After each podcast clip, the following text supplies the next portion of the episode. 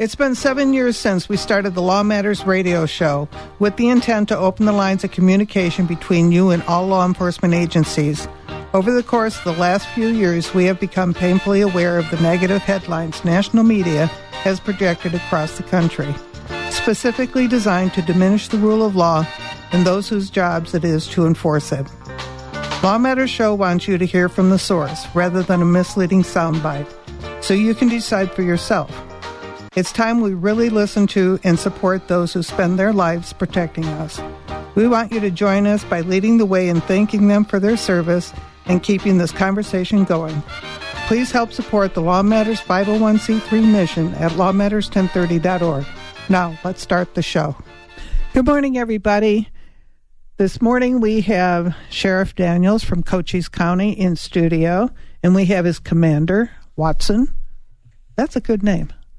And on the phone, we have Hal Kempfer, the CEO of GRIP, and we're going to get a quick update on Ukraine. If anybody has any questions, go ahead and ask him.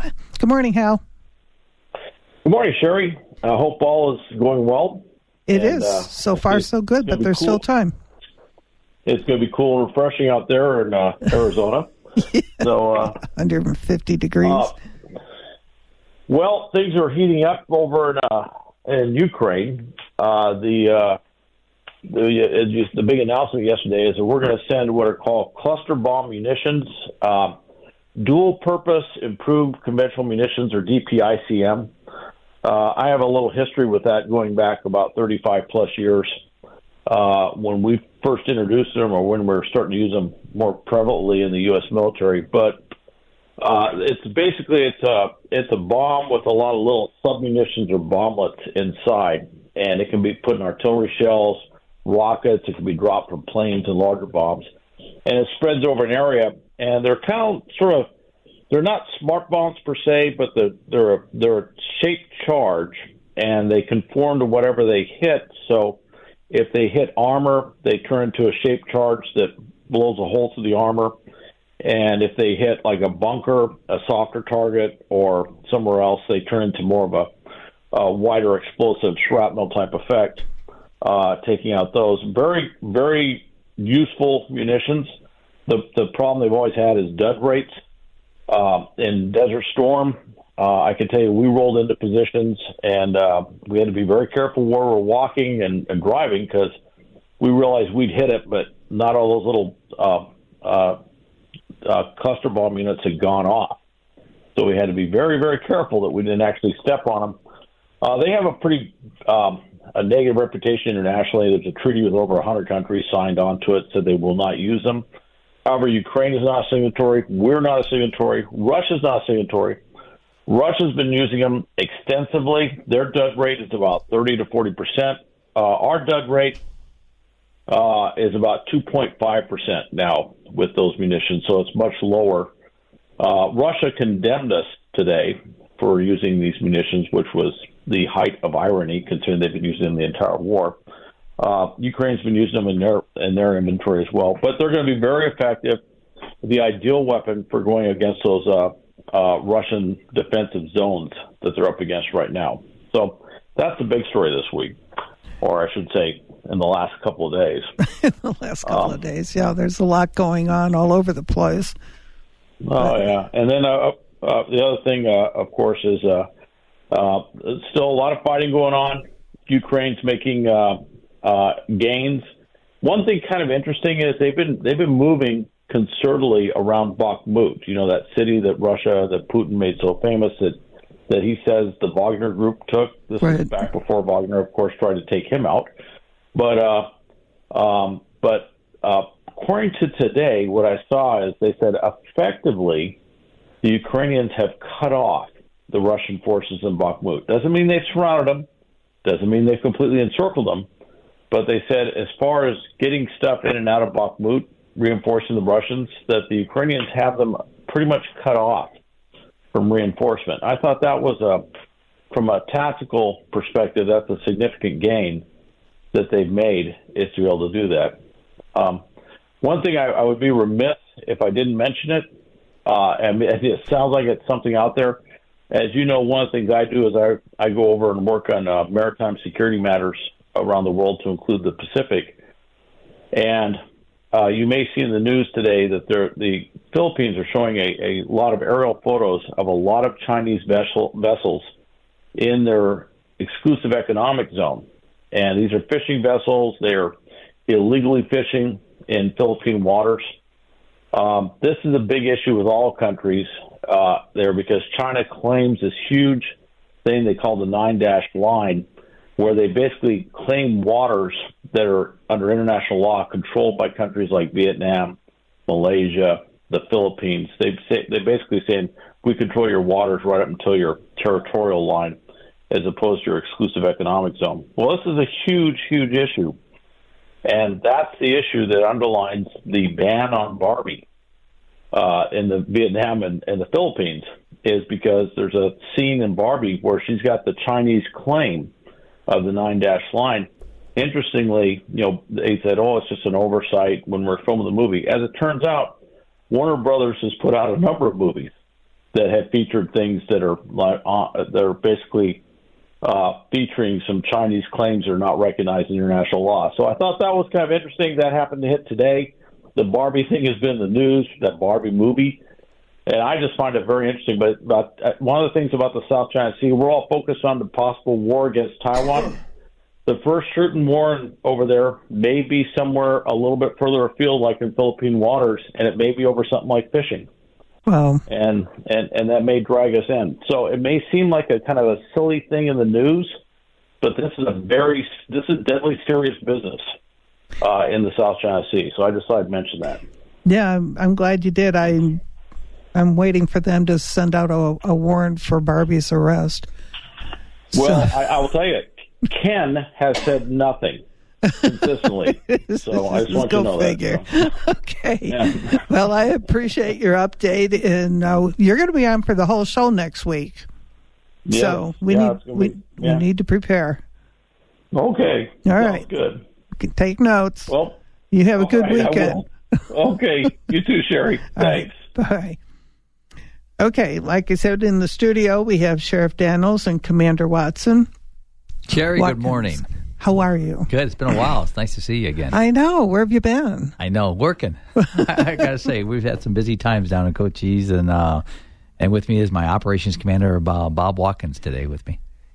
So let's start with the border situation. What's you're you know on the front line? Tell us what's going on for well, real. Let me just say this: we've always taken a very proactive stance. My leadership team and I, when it comes to doing our job. And my oath of office says that when it comes to their quality of life is to protect them. And so when I speak today, I'm speaking on the fact that this is what the people voted for me to do. The um, let me just go back to last year's stats and I kind of give you ideas. I set the stage for what we're doing for this year and what our stats are. Last year, some people don't know, we run a virtual camera system for the whole state of Arizona. So it covers all the southern uh, borders and some more. Last year, we had over 66,000 uh, encounters, which is the humans, uh, the migrants have come across the border illegally on that camera.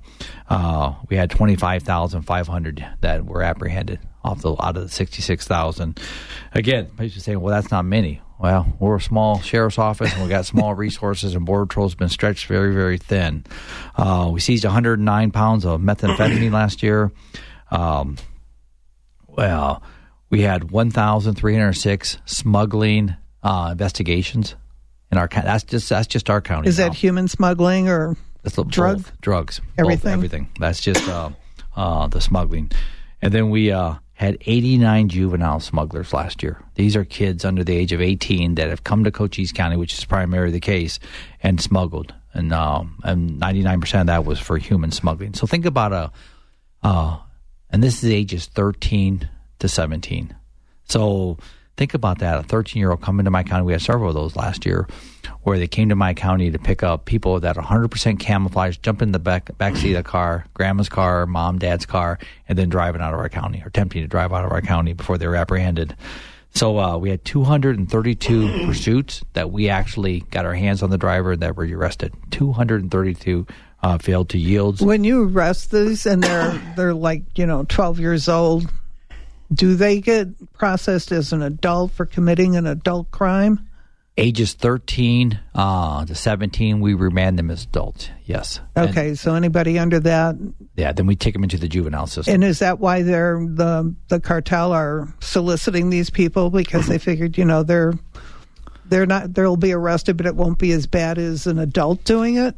Yes, you're exactly right on that, Sherry. The federal government has been absent to charge juveniles for the most part, and I've had debates all the way back to uh, Senator McCain, and we got to fix this. We got to fix this yeah. because the cartels exploit that absence of the federal government's ability to do that. We take responsibility and we will charge them, um, uh, whether it be through the juvenile courts or the remands and adults, but we got to have some consequences. The issue we're having is a lot of these kids are not from Cochise County. They're from everywhere but to include out of state. Colorado is a big one, for example. So we just don't release these kids. We hold on to them uh, like some of my deputies have said, and uh, Commander Watkins have said, is we become the babysitters until yeah. we can turn them back over to legal custody or we can get them through the system. So that's a real challenge in itself. We had 40 weapons seized last year. These are weapons that were involved either stolen or involved in a crime of smuggling. These are all border related things I'm talking about. And last but not least, we had 601 victims of border crimes last year in my county. That's just my county, 601. and um, so it's a real challenge. And in total, we had 1,578 people booked in my jail last year for border crimes. And out of 1578, 1,500 were U.S. citizens. Everybody says, well, that's the migrants. We don't book people for immigration charges. We don't do federal holds. These are state crimes that were violated in my county. Uh, again, 1,578, 1,500 were U.S. citizens because it's lucrative to come from all over the country to come to Cochise County. Two of them were former cops. One was one was a Tucson PD officer. The other one was out of Chicago, uh, and they were both smuggling in my county. So, do I zero, know him? What's that? Do I know him? One was involved in an incident back in 2019 where Arizona Post actually decertified him uh, for some bad acts up here Tucson. He was former from Tucson. Tucson did the right thing, got rid of him. But uh, long story short is we see all all professions, all walks of life come into Cochise County to violate uh, our laws, the rules. I call it international crime because they're coming here to work with the criminal cartels, transnational, and it's sad. It's truly sad. So where are we at today in five months? In the first five months, in a couple of days, we've had 683 people booked in my jail for border crimes in the first five months and just a couple days in June, uh, based on the stats, and I shared those with you this morning. Uh, out of those 683, included 121 pursuits, and these are the ones we got our hands on that we didn't terminate for risk, community risk, or they just got away. Um, under the new statute that went into effect last year, September 28th of 2022, in the first three months, we arrested, what was it, Baba? Uh, I believe is in the area of 128. Yeah, just under the new law. In fact, I think we're the only ones in the state, thanks to our district attorney, that was prosecuting these cases. And this state's law says if you smuggle for profit, it's a class two felony. We took that very serious. We took it as a tool for law enforcement to bring consequences to the bad acts. The um, I was there when Governor Ducey signed the bill. I went up there as uh, his guest for that.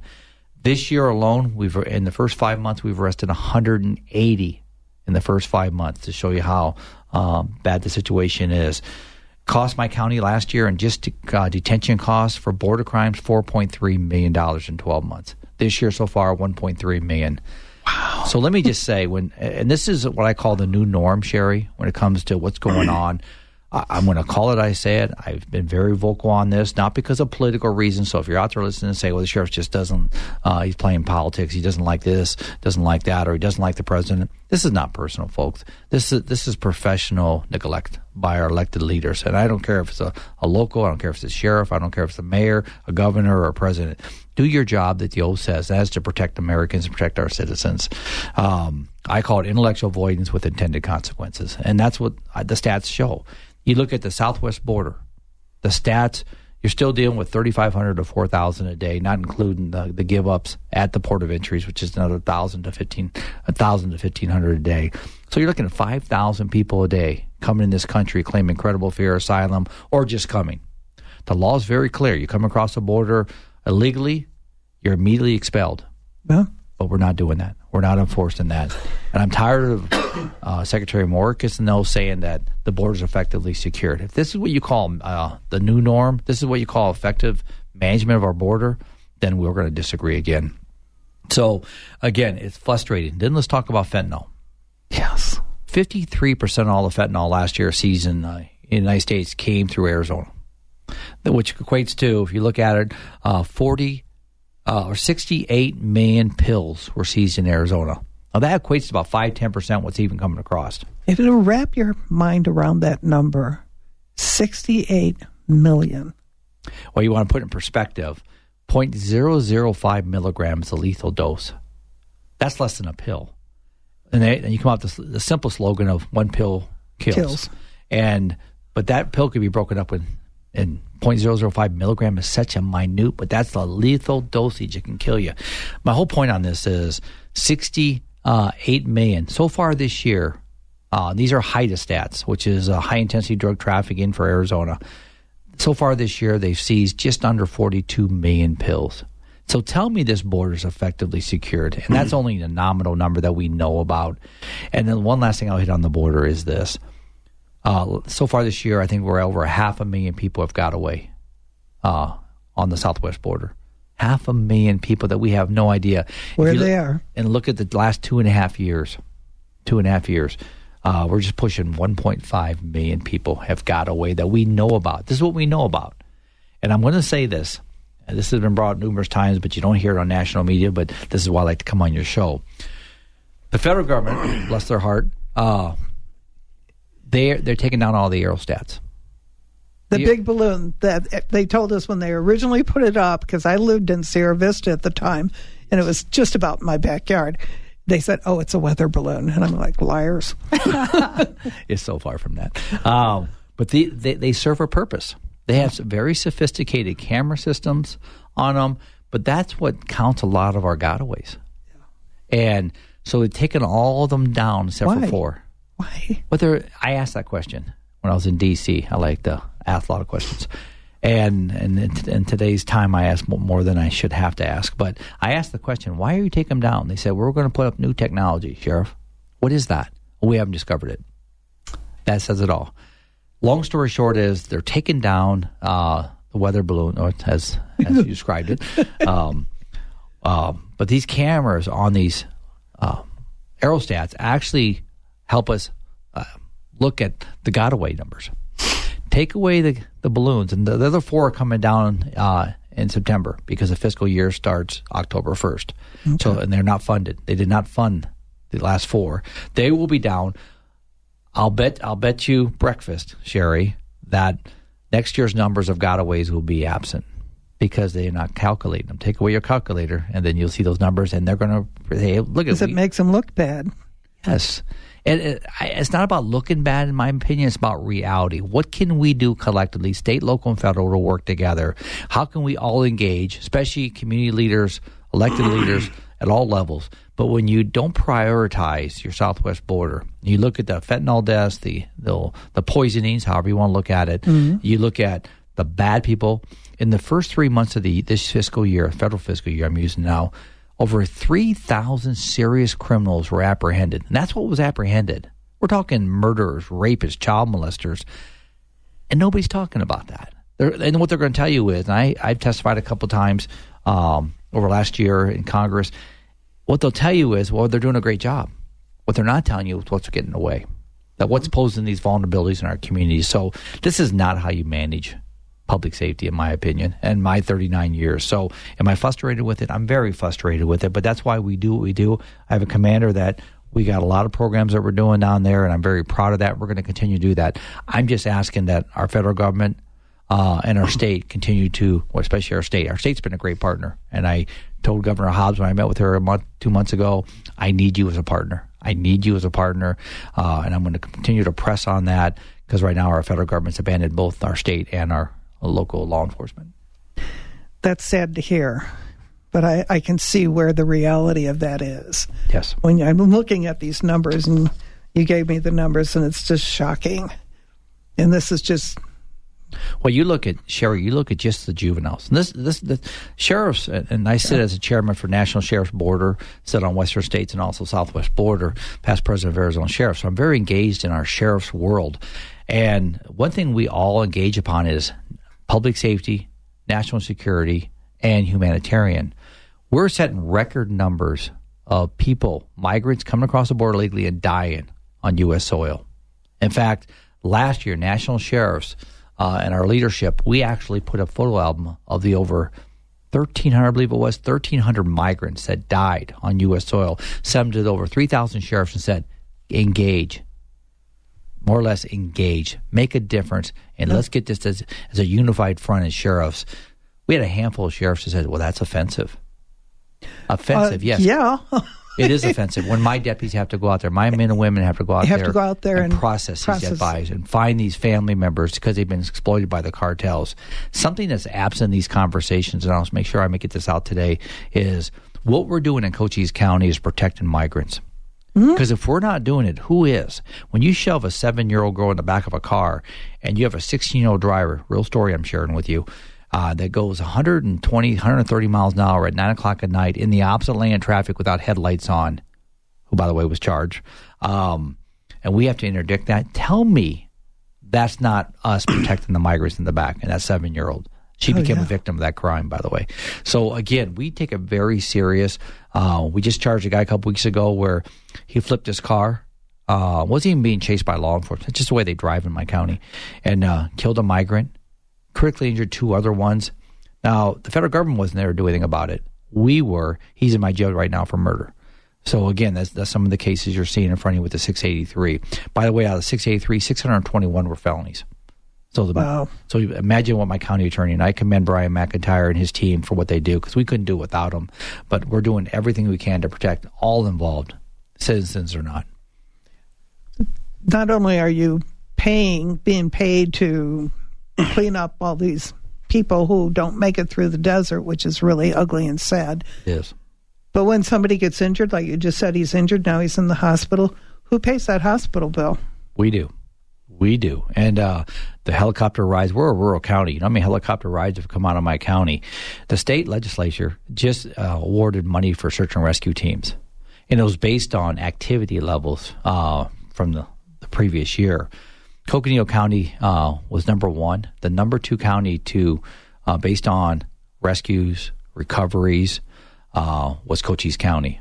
So we got about all, just under half a million dollars to support that because these are volunteers, but they pay for their own gas. So you see the impact. And I, uh, search and rescue has now become search, rescue, and recovery in many of these counties. Because Yes. and we we spent I got I know my team spent looking for was it three bob out there in one of our canyons. I don't we still haven't found them. I think we found maybe one of them. Um, I wasn't aware of that. yeah, and so they went out there several times, helicopter sport, just because these are family members. These are migrants that have been abandoned and died out there, and we spent we had five other ones that the consulate called us on. We're out there and we spent days looking for them. I think we found all but maybe one or two, and and this is sad. These are family members. We had a we had a female mom that was being uh, over the 31 foot wall in, in the area, which amazes me. Go another couple miles, you can walk across. But either way, so they, they were uh, bringing her over with a rope. She got caught up in the steel, the barrier, and they, she hung there and died. Now, wh- where's humanitarian on that? Why why is our federal government not saying, "Hey, we got a problem with this. If this is what you think is reasonably manageable, shame on you." Wouldn't it make more sense if they advertised in Mexico and Guatemala and wherever, Honduras, wherever, that if you've got the money, instead of giving it to a coyote or whatever they call them, hire an attorney to process your paperwork so you can become a citizen and walk through the gate instead of crawling under a fence. Well, Th- most of, sorry, Sheriff. Most of these people don't have the money. That that's the point, and that's a true tragedy of this whole entire scenario. But if Is- the coyotes don't, the coyotes charge them? Yes, but they work that off. This is modern day slavery.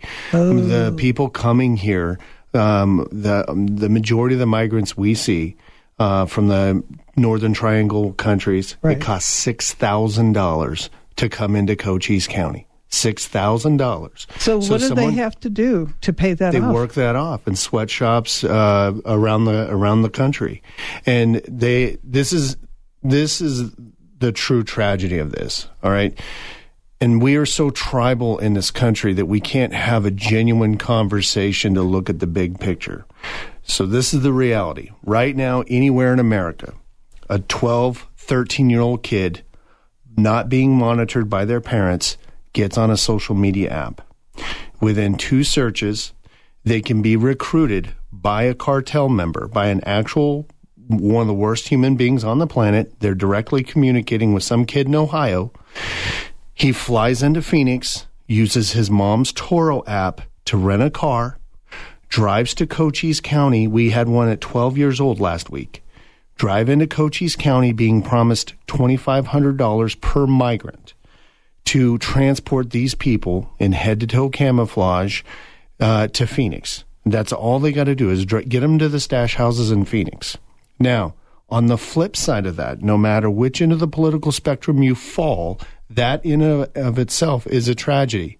You couple that with no matter who these people are, okay, they are promised a, a shot at the American way of life and after the journey they face to get here, not even talking about the in the slavery that they have to go into to pay off that debt, they traverse 9,000 foot mountains or climb over a 33 foot wall. They do not deserve to be getting thrown into a trunk of a car being driven by a 12 year old kid who the cartel is actively telling them flee from law enforcement. They, if you do, if you get caught, we either one, we're going to harm you or two, uh, you're not getting paid.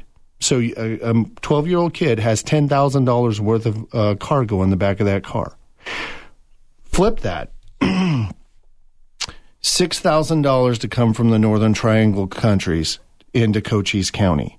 Now, if they have the money, it only costs $1,000 uh, to transport you from the same area to uh, Del Rio or Yuma where they are uh, lined up in lines of a hundred to just give up and, and be processed by Border Patrol.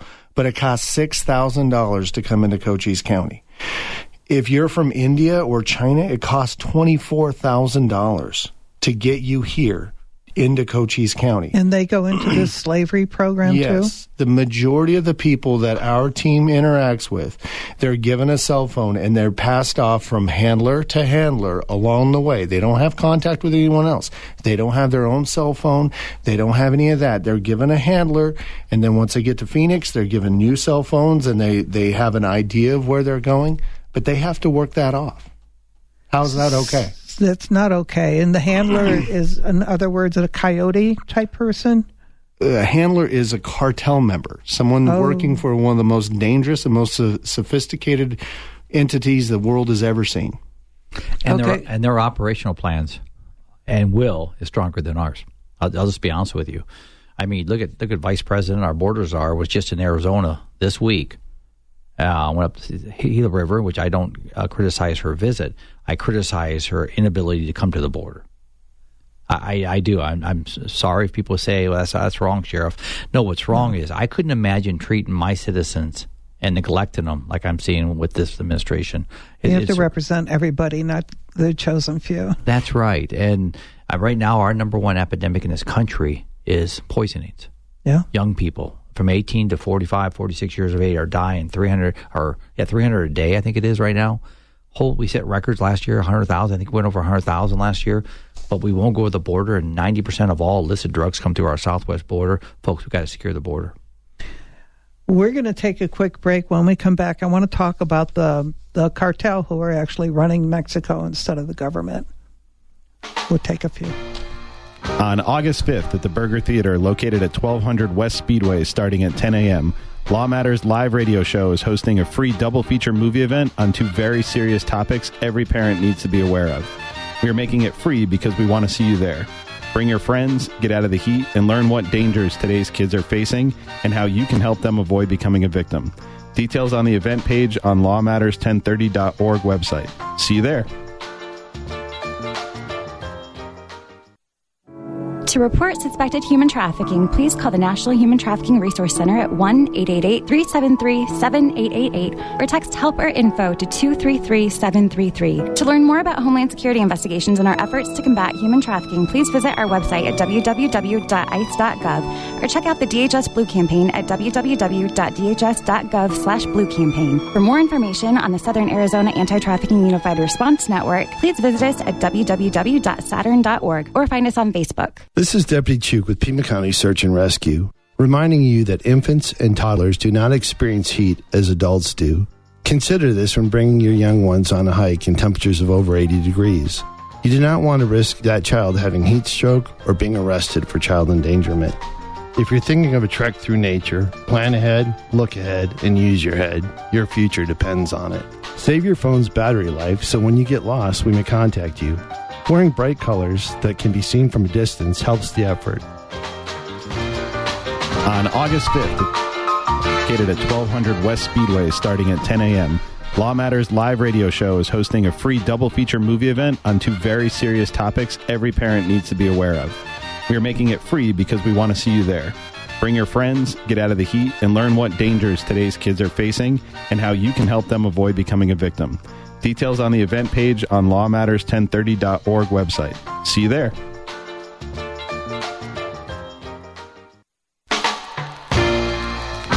Hi, we're back. okay. I want to I want to understand I all this stuff is coming over the border and it's being operated by the cartel. I mean they're they're huge obviously presence. Why isn't the Mexican government getting involved? Sherry, this is this is an opinion now. Uh, I shared a lot of stats with you this morning, and, and a couple opinions too, uh, based on the stats. But when in our county, we can go to different spots on the U.S. side, looking at looking across the border into Mexico, and we see the scouts, the ones that actually navigate these groups across the border. They look at us, we look at them. They're up on mountain ridges, we can see them with our scopes, all across the border. Now, there's no clue that the these are cartel members. There's no clue the federal government, or excuse me, the Mexican government doesn't know they're there. We know they're there. Uh, we've seen shootings down in Mexico where the local law enforcement, everybody just leaves town. Cartels mm-hmm. come in the back of pickups trucks and just shoot people in the street. We've seen it. Wow. And then when it's over, the cops come back in town. Uh, those communities in Mexico, cartels leave. The the point's made, and so there's no doubt. And you talk to anybody, an expert on the cartels and the border, they'll tell you the cartels are running the southwest, primarily on the southwest border uh, in Mexico. They they dictate what comes across that border. People say, well, why don't why don't the people come here? Why don't they do this? A, the cartels control that. Just to come in the southern part of um, just south of in Mexico, south of uh, Cochise County, you have to pay twelve hundred dollars just to enter the region of Mexico before you even pay a fee uh, I was talking to one of our reporters who just went down there, and they were telling me about this. And uh, but it's no secret to any of us. I mean, cartels are prominent, they're influential, and they control it. And it's very, very sad.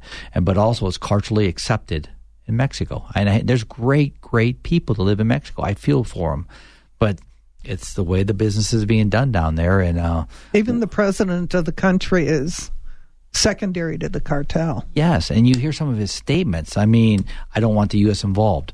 Why would you not? Why don't we? We have to have Mexico as a partner in this. They're yeah, why aren't we working together? We have to. We truly do. And even the Mexican president had made the comment that, um, and it wasn't good toward the U.S. when it comes to our administration. So, and I don't remember the exact words, so I don't want to misstate it. But the bottom line is this: is we have to have Mexico as a partner if we're ever going to solve this. But until then, we do have the control to secure our border. So let's do that. Is Mexico working with China? Because I understand a lot of the the chemicals that are used to make these pills comes from China into Mexico, and then Mexico makes the pills and drags it over the border to America. Hundred percent. The cursors that make uh, the fentanyl and all these um, bad drugs come from China. They're processed in Mexico and shipped into the U.S. from there. And it's no longer, even though the southwest border is the prominent entry point for illicit drugs, you got coastal and you got northern that have seen an increase too. Talking to my fellow sheriffs and our federal partners, and I say federal partners, I'm talking about those who wear a badge. You know, right. Raul Ortiz. Let me say thank you for him as a chief from Border Patrol. Did an amazing job for for um, Rodney Scott, former chief.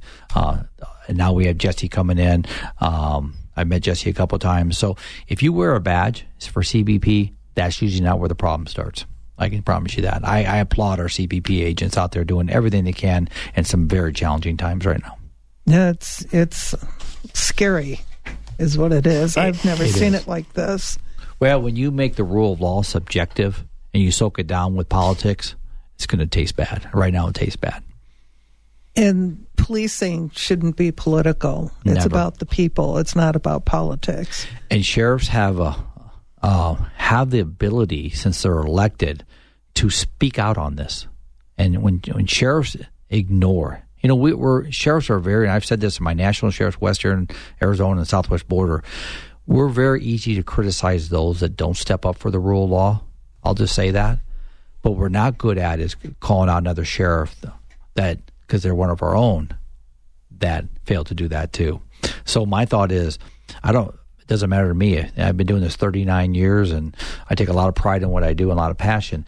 If you're a sheriff and you you're my colleague, but you ignore the rule of law or you ignore the fact that the border's not secure, shame on you. I'll call you out. I'll definitely call you out because you affect not just your county, but you affect the state of Arizona that we all share. Governor Hobbs and I have already spoke about this, to include the national folks. About we all have to stand united on this. We do. Yeah, there's there's really no choice. It's not, gee, should we? It's not How subjective. could you? Yeah, yeah. Yeah. I, I keep saying this leadership is no longer safe. It's risk leadership, and you have to take risk in our positions. And if you're so worried, whether you're a congressional per- person working in D.C. or you're a mayor, if you're worried about being reelected, you're serving the wrong mission. Yes, and I, I see a lot of that going on locally. So let me ask you this, and this is off the topic a little bit. Do you have issues with like smash and grabs down in Cochise County where people go in and smash retail stores and take what they want? We don't. Um, and let me give a stat that I think is really important, and then I'll answer that question. 88% of all the police in this country is rural, which means by definition, it's just uh, less than 100 sworn officers or deputies. We're at 99. I refuse to go to 100 because I don't want to be an urban. And I'm not being mean. You got a great police chief here in Tucson uh, with Chad. But the bottom line is this we enforce the rule law in rural uh, communities because we have community members that say, Sheriff, that's what we want. So you go smash in our county, we're coming after you. I, I promise you. You steal a car, we hold you accountable. Uh, as you see, 683 people that came in our county to commit state violations. There's going to be consequences for them. And I think that's part of it too. People will break the law, and in some areas, they're not holding them accountable, so they continue to break the law, and it's actually kind of a game. Hey, we can go do this. Let's go in that store and rob that place and get away with it. Well, and that's what you see every night. Chicago. I mean, these bigger cities, these urban communities where, uh, and I feel for those officers too. I don't blame the officers. I blame the leadership of these cities. Uh, when you say it's okay, you know, and I was just in Michigan for national sheriff's uh, a week ago, and beautiful community I was in. But the the lawlessness up and down the streets, burnouts, I mean, drug deals, I mean, no registration, I mean, just on and on. And I asked a couple of the law enforcement folks, I go, hey, what's going on? How come you guys aren't trying to manage this? Yeah. And they were told they can't. They can't chase, they can't do this. And that's what you have. That's the consequences of lack of rule of the law. So I, sh- I always say, uh, look and see who's leading that, and I'll see that. I'll tell you where the problem lies. So again, we don't have that problem down in Cochise County. I know a lot of the rural counties don't because we still believe in it and we still carry out the the expectations of our citizens. That's perfect. Yeah. Everybody should be doing that. I agree. So, okay, I know you had a visit down at the border. Yes, we had Governor uh, Ron DeSantis from Florida, and let me give a little insight on that. Uh, people are like, well, that's all political. Well, yeah, he's running for president of the United States. I wish him well. Uh, I don't endorse candidates, so whatever happens, happens, either. and the, the people will make a decision from there. But I do want to commend the governor in the fact that in January uh, he reached out to national sheriffs, and this is what they've done in Florida, which I think is pretty unique.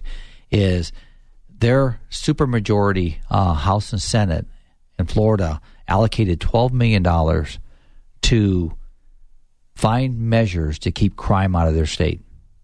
Now, let me. I, I, I didn't know much about Governor DeSantis, uh, but the Florida Sheriff Association, the High Patrol, and other law enforcement have rallied around this governor like nobody I've ever seen. I mean, it's incredible. It's, it's so nice. In fact, we're going to be in Florida in a couple weeks speaking to him. I'm going to go down there with and Commander Watkins, but and some other sheriffs. But long story short is, so they reached out to me on behalf of national sheriffs. Uh, and we've involved the western and southwest border to how we how Governor DeSantis and his law enforcement and Florida sheriffs can partner with other sheriffs, other police chiefs, troopers to say How do we how do we work together to keep it out of our state, but also help America?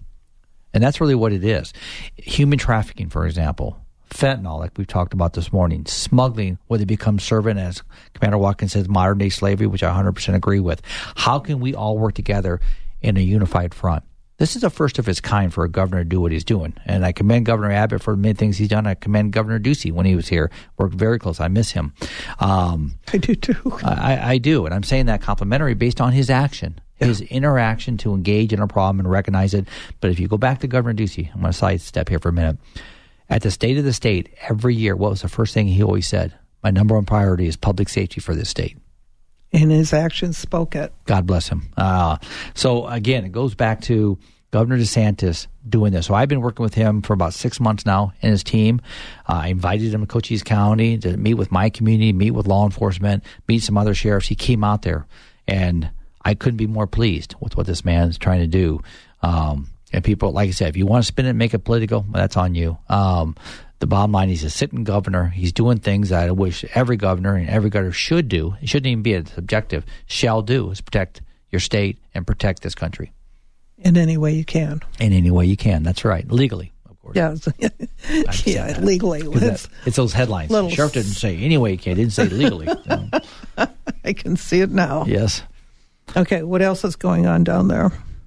Um, let me go back to Governor DeSantis if I could. So the Western sure. State Sheriff Association actually came out with a resolution supporting Governor DeSantis for his actions to help lead this and unify this, uh, and also uh, all governors and elected leaders that are stepping up doing the same thing. I challenge Governor DeSantis and their Attorney General to unify Attorney Generals across the United States and their colleagues and all the governors to stand united, absent politics. So that's what this resolution is all about. National Sheriff's got a thing on the front of their page uh, talking about Governor DeSantis. So again, law enforcement needs a leader like this. They truly do. Um, again, Governor Abbott, I've met with him twice now uh, since he's been the governor. I was just there several months ago. Very impressed with Governor Abbott too, and I'm just going to throw that. And there's a lot of governors out there that truly believe in the rule of law. That's what this boils down to, and uh, enforcing that. And I'll stand behind anybody that does that. Uh, DeSantis is being sued for um, busing migrants elsewhere. Is right. that is that true? I, I, don't know if he is being sued. I, have heard, heard, the, I've heard the criticism, but I don't know about the lawsuit. Okay. Do they bus these people to cities that aren't um, sanctuary cities? You know, I'm not part of that, so I don't I, know. But I know one thinking. Th- well, if they're a sanctuary city, let me just make a statement on that, and, and I've said this on national news too, is if you claim to be a sanctuary city and you turn the green light on, and you've said that with comfort over the years, where this problem hasn't existed, and now that they're sending them to you, and now you're complaining, I'll just use Mayor Adams on New York, who wore a badge, and I'm just going to say that I won't say any more on that. But you claim to be a sanctuary city where you're there, bring him here, and now that you're overtasked with a I think the largest city in the country with more resources than anybody, especially the 88% that I talked about. And now you're complaining? Where were you two years ago? Yeah. Where were you two years ago? You should have been down here engaging us and trying to find solutions in. And again, the only way this can be fixed is we change the will, we prioritize it in Washington, D.C., that goes for Congress too, and then we work with our communities to make it better. And until that happens, we're in trouble. You're not a sanctuary city. We, no. I don't think there's any city in coat or in the state of Arizona. That's sanctuary. So Phoenix isn't. I don't think they've actually. Uh, I know. I don't know. I don't think they are, but I might be wrong on that. But I don't think so. I don't think there's anyone that actually designate themselves as sanctuary. Uh, they lean that way, but whether they're actually that designated, yeah. yes, I don't think so. What does it take to? Because that's one of my. I'm going to have some people on who are running for mayor uh, in a couple of weeks what does it take to be a sanctuary city? Does you, is it a vote or is it something that's declared by city council?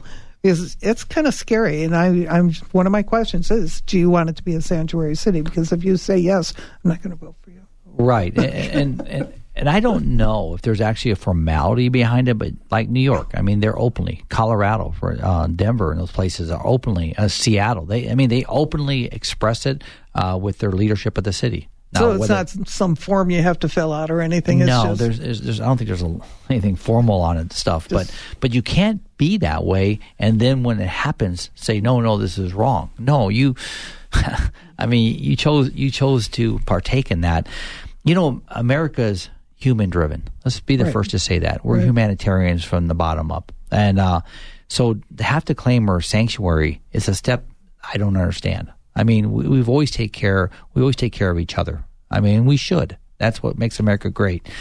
But they've taken it to a level that I don't know. I think it just creates division. I really do. I mean, I just think it's the wrong way to go. And I agree with you, Sherry. It's like we should all take care of each other.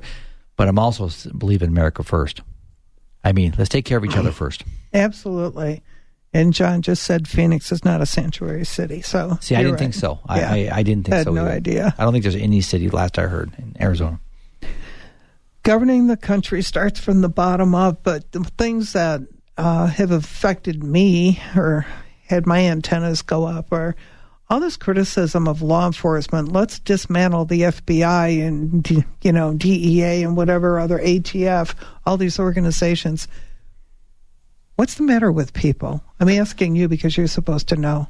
Well, I wish I had all those answers. Um, but either way, I had the opportunity several months ago to meet with Chris Wray, the FBI director. Uh, they reached out through me through the national sheriff, so I grabbed a couple other um, very engaged, active sheriffs throughout the country, and we met him in Washington D.C. And I a couple things I hit on. I'll share with you and your viewers. First thing I talked about is having his the agents here step up and start supporting the Border Patrol, CBP. We've had a huge increase when it comes to the assaults and deadly encounters uh, on the border in Cochise County, and so it, shouldn't be a fight to get the FBI out there. FBI, which has primary jurisdiction on any FBI assault or shooting, that hasn't been the case. So I talked to him about that. He agreed with me. Um, ironically, that same night we had a significant assault on an agent in my county. That same night, right after this conversation with the director, the FBI declined to come out. Uh, by 11 o'clock, they were out there. So something did change a little bit. So I appreciate the director's messaging on that. Hopefully, that had an impact in their response. But also, I want to share this too with you. I asked the FBI director after talking about the border, I said, I, I want to shift gears with you, director. 229 cops were killed in this country last year. And these are community assets, community partners, community neighbors. And I said, out of the 229 cops, how many did the President of the United States, the Vice President, or his cabinet attend their funerals? And, he, and he looked at me. I said, I think we both know the answer. And I said, I'm going to, and, and the director goes, Sheriff, that's close to my heart. And I said, Director, what do you mean by that? And he goes to me, he goes, Sheriff, he goes, every cop killed in this country, whether it's, uh, no matter whether it's a sheriff's deputy or a police officer, I contact the sheriff or the police chief and, and share my condolences. I said, thank you for doing that, Director. And I'll challenge you on behalf of national sheriffs, the 3,000 sheriffs that serve. I said, I need you to start, get our federal government back engaged with supporting our law enforcement. Because until that happens, we're going to have those that evil that believes it's okay to assault, it's okay to to injure, and okay to kill law enforcement. It's not. They're So- not the enemy. no, we're not the enemy. We're your neighbor that wear a uniform to make, try to make our community safe. Do we have that one percent, even if that, that do bad things and that wear the badge? Of course. And I, I'm a big proponent. Hold them accountable. Absolutely. Hold anybody who's doing bad things accountable. That's It's- right. It just doesn't make sense. And that's one of the things that I think the media is is to blame on a lot of this because and we just had a situation they'll focus on one little incident, one little piece of the film of whatever the incident is and not focus on the crime that was being committed, the reason the officer was there to begin with. And let's see the entire film. Let's see all, you know, 30 minutes. I know you want to say something. all 30 minutes before, you know, this happened. So, the media loves to capitalize upon emotion and, and they drive a specific narrative. And I like to think that our local uh, entities are immune from that. But we actually just had an incident where, unfortunately, a dog mauled and killed an 83 year old woman and significantly injured another person. The headline for that was Cops Shoot Dog, not Dog Mauls 83 year old victim. Wow. It's Wow. It, it's it's all about sensation, and you're right. And my commander is 100 percent correct on that. Is how can we shift the headline to spark some interest, some sensation, some emotion, but it's not in favor of law enforcement. No, and I, I think it's it's spread and people are, you know, oh, law enforcement, they're bad people. Well, guess what? Without law enforcement, this would be one hell of a place to live. 100 percent. So, so what else do you do? Well, tell me about you. We've only got a few minutes left, but we don't know anything about you. Uh, I don't really do that much. I'm not really that uh, that exciting. That's not what he tells me, Sherry. No, um, it. I don't know how much time you have, but if while I do have you, um, if your listeners would do one thing, and this is really passionate to me, the 601 uh, victims the sheriff was referencing, I need to add some context to that. So prior to March of 2022. Um, we didn't collect stats on border related incidents because it wasn't our purview, it wasn't our uh, lane. And in October 30th of uh, 2021, we had an unfortunate incident. a lady by the name of Wanda Satoski was uh, on her way to her 65th birthday party. And prior to this, we knew that smuggling and pursuits were a problem, but we didn't realize the gravity of it. This woman was on her way to her 65th birthday. She had just retired. She was going to meet her son. She was traveling northbound on Highway 90 in Whetstone, Arizona. At the same time, a 16 year old kid uh, smuggling uh, two migrants in the trunk of his car uh, was involved in a pursuit earlier, uh, about 15 miles earlier in Tombstone. He failed to yield for the Tombstone marshals. They canceled, but the guy continued driving in excess of 100 miles an hour in a 50 mile an hour zone. He traveled through the intersection of highways 82 and 90 at the same time Wanda was, and he hit her at over 100 miles an hour and split her car in two. Oh my gosh. She died in a fiery inferno. Her son was traveling through that same intersection, saw the car, and did not even re- uh, recognize her. Okay. So that spawned a debate between the sheriff and I because I'm a traditional cop and I I love rules and I you know I'm very black and white about things. And uh, the sheriff was like, we need to start doing things proactively to flee uh, to catch these people. We need to start changing our operational practices. We need to start chasing them. I'm like, sheriff. No, we, we, we can't. This is not the norm. We need to be consistent with the national practices. No, we can't the debate between the two of us was pretty intense all the way up until February 28th of uh, 2022. Um, that night, a 17 year old kid traveled from Mesa, Arizona, went down to uh, to Hereford, Arizona, picked up four migrants. Actually, let me back up just one day. Uh, before this incident, I'm walking uh, my dog, and I wor- I live in a rural area that's recessed from any major thoroughfares or anything. And my seven year old son at the time is walking our dog. That dog pulls my son into the intersection of this non busy road, and you know wasn't a big deal. 24 hours to the hour later, this smuggler I was telling you about, loaded with four migrants, traveled through that same intersection at over 100 miles an hour. There's speed bumps there. Okay. So right in front of my house. And uh, with no one chasing him. And what had happened is he had uh, picked up four migrants. He, um, Border Patrol t- tried to pull him over. They canceled. Um, and the guy continued to drive with reckless disregard, actively trying to push people off the road, driving at 100 miles an hour through residential neighborhoods.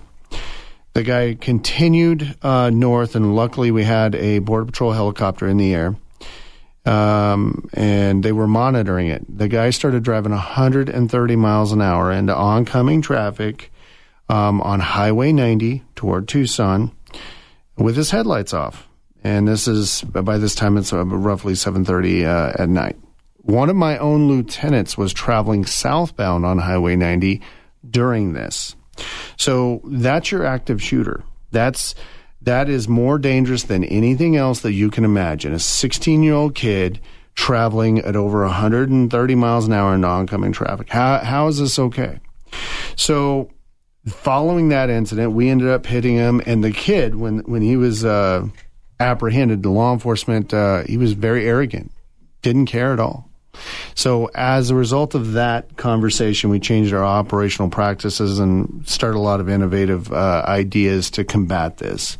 Um, but those 601 incidents, those are actually victims, uh, migrants that were kidnapped in the trunk of the cars of people driving like that. So we had 601 migrants that were feloniously victimized between March 1st and December 31st. Wow. That's scary. I'm sorry. I have no words. I we're going to close the show out on on that note, and I'm I'm hoping people realize who you elect matters. Yes. Who you put in office matters. We need to put a stop to this, and I thank you for sharing it. Thank you for coming up here bright and early in the morning. And until next week, shop local, stay safe, and don't forget to go to the movie on August 5th. KVOI Cortaro, AM 1030, the voice of Tucson. Trusted local news and talk. A Bustos media station.